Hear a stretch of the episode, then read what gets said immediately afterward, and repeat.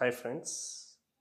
ఇప్పుడు నాలుగో భాగమునందు ఆ యొక్క యక్షుడు మేఘానికి చెప్పినటువంటి ఆ కథను విన్నాము. ఇప్పుడు తన ప్రయాణం గురించి చెప్తున్నాడు. అంటే ఇప్పుడు మనం చూడండి ఎవరికైనా ఏమన్నా పని చెప్తే ఎక్కడికి నువ్వు వెళ్ళాలి? అది చాలా సునాయాసంగా వెళ్తావు అని వాడికి ఆశ్వాసన ఇస్తేనే వాడు అక్కడికి పోతాడు. ఆ విధంగా ఏమి చెప్పాలనేది చెప్పేశాడు. ఇప్పుడు ఎటు వెళ్ళాలి? అది అత్యంత సునాయాసంగా నువ్వు వెళ్ళొచ్చు. వెళ్ళదగినదే అని చెప్పడానికి ఆరంభిస్తున్నాడు ఇప్పుడు. ఆ యొక్క తొమ్మిదవ శ్లోకంలో ఈ రీతిగా చెప్తున్నాడు. మందం మందం నుదతి పవనశ్చానుకూలో యథాత్వాం వామశ్చాయం నదతి మధురం చాతకస్తే సగంధ గర్భాధానక్షణపరిచయాన్ నూనమాబద్ధమాలా సేవిష్యంతే నయనశుభగం ఖేభవంతం బలాకా. ఇప్పుడు ఇక్కడి నుంచి నువ్వు బయలుదేరిన వెంటనే మందం మందం మెల్లమెల్లగా నిన్ను గాలి ప్రేరేపిస్తుంది. ఆ గాలి నిన్ను మెల్లమెల్లగా నిన్ను తీసుకెళ్తూ ఉంటుంది. ఆ తీసుకెళ్ళే సమయంలో నీ యొక్క ఎడమ వైపుకు చాతక పక్షులు. చాతక పక్షులు అంటే అవి డైరెక్ట్గా మేఘం నుంచి కురిసే జలాన్ని తప్ప అంటే వర్షపు జలాన్ని తప్ప కింద పడిన జలాన్ని అవి స్వీకరించవు.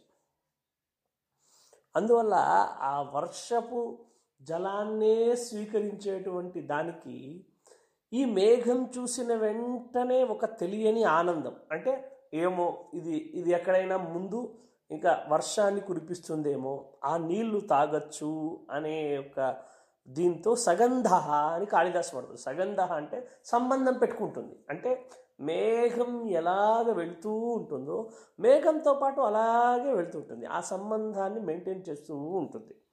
ఎందుకు? అంటే గర్భాధాన క్షణ పరిచయ ఇక్కడ గర్భాధానం అంటే ఆ యొక్క కుక్షిస్థ జంతువుని అంటే తన తన యొక్క కుక్షిలో కడుపులో ఇంకొక జంతువు ఉంది. ఆ జంతువుకు కూడా నీళ్ళు తాను తాగించాలి. అందుకోసం ఆ యొక్క కడుపు నింపుకోవడం కోసం నీళ్ళతో ఆ క్షణకాలమే ఆ నీళ్ళు తాగే క్షణకాలం కోసము ఆ అన్ని చాతక పక్షులు కూడా ఒక మాలాకారంలో నీ వెనకాలనే వస్తూ ఉంటాయి. ఆ తర్వాత అది నీ కంటికి చాలా ఇంపుగా ఉంటుంది. ఇప్పుడు పక్షులు ఆకాశంలో గుమికూడుకుని వెళ్తున్నప్పుడు ఎవరి కంటికి కానీ ఆనందాన్ని కలిగించు నీకు అత్యంత ఆనందాన్ని అంటే నువ్వు వెళ్తూ ఉండే కొద్దీ నీ వెనకనే అవి వస్తూ ఉంటాయి. ఆ విధంగా నీకు ఆనందాన్ని కలిగిస్తాయి అని. కాళిదాస్ చూడండి.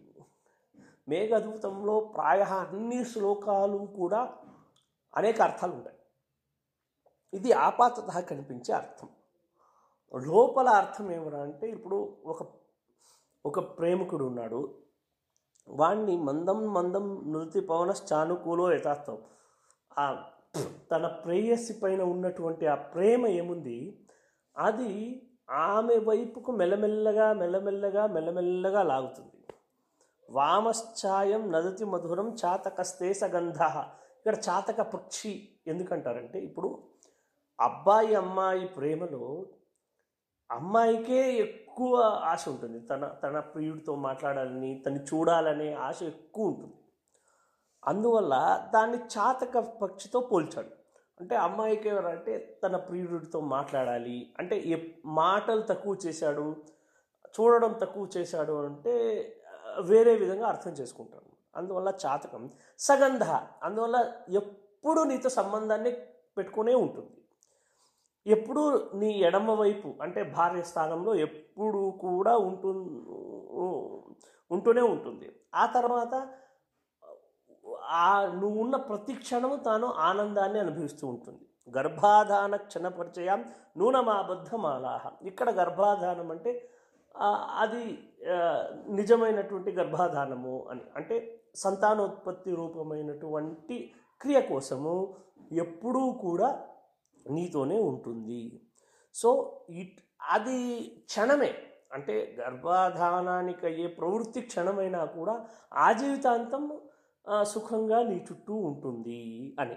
సేవిష్యంతే నయనశుభగం కే భవంతం బలాకాహ. ఆ తర్వాత మన కళ్ళకు ఇంపుగా ఉండేటట్లు ఆ యొక్క ప్రియురాలు ఆ విధంగా తయారయ్యి ఎప్పుడూ కూడా మన కంటికి కొత్త కొత్తగా కనిపిస్తూ ఉంటుంది అనేది దీంట్లో ఉన్నటువంటి ఇంకొక అంతరార్థం.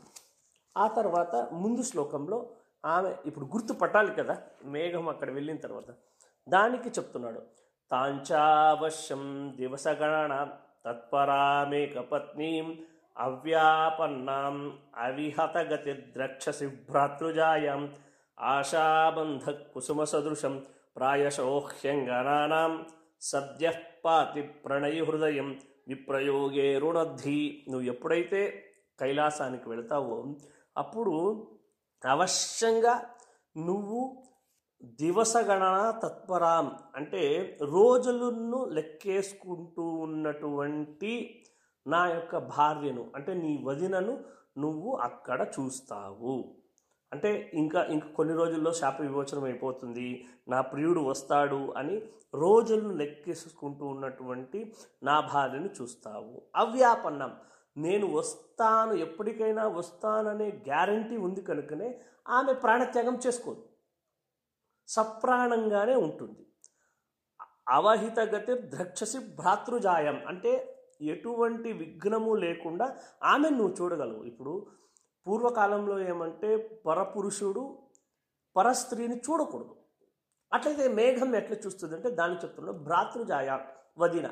వదిన అంటే తల్లితో సమానం కనుక నువ్వు తల్లిని బిడ్డ ఎలా చూస్తాడో ఆ విధంగా ఎటువంటి విఘ్నములు లేకుండా ఆమెను చూడొచ్చు అని చెప్తున్నాడు. ఆ తర్వాత ఆమె బతికే ఉంటుంది అనేది గ్యారంటీ ఏమి? ఇప్పుడు నువ్వు వచ్చేసిన వెంటనే ఆమె అక్కడ చనిపోయి ఉండొచ్చు కదా అంటే దానికి కాళిదాసు ఒక సుందరమైనటువంటి ఒక వాక్యాన్ని వాడతాడు. ఆశాబంధ కుసుమ సదృశం ప్రాయశో హ్యంగనానాం. ఒక ఆశ అనేది ఆ స్త్రీలలో ఒక ఆశ అనేది పువ్వు లాంటి మెత్తనైనటిది ఒకటి హృదయానికి ఎప్పుడూ ఆనుకునే ఉంటుంది.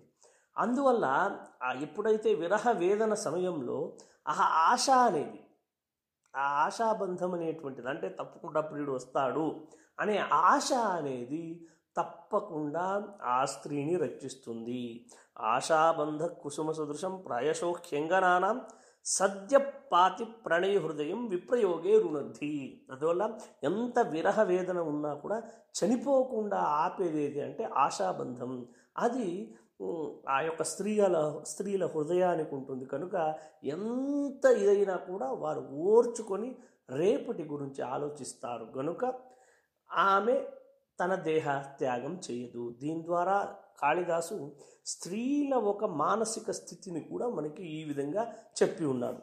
ఇక్కడికి మనం ఈ ఒక కథానికాన్ని ముగిద్దాము.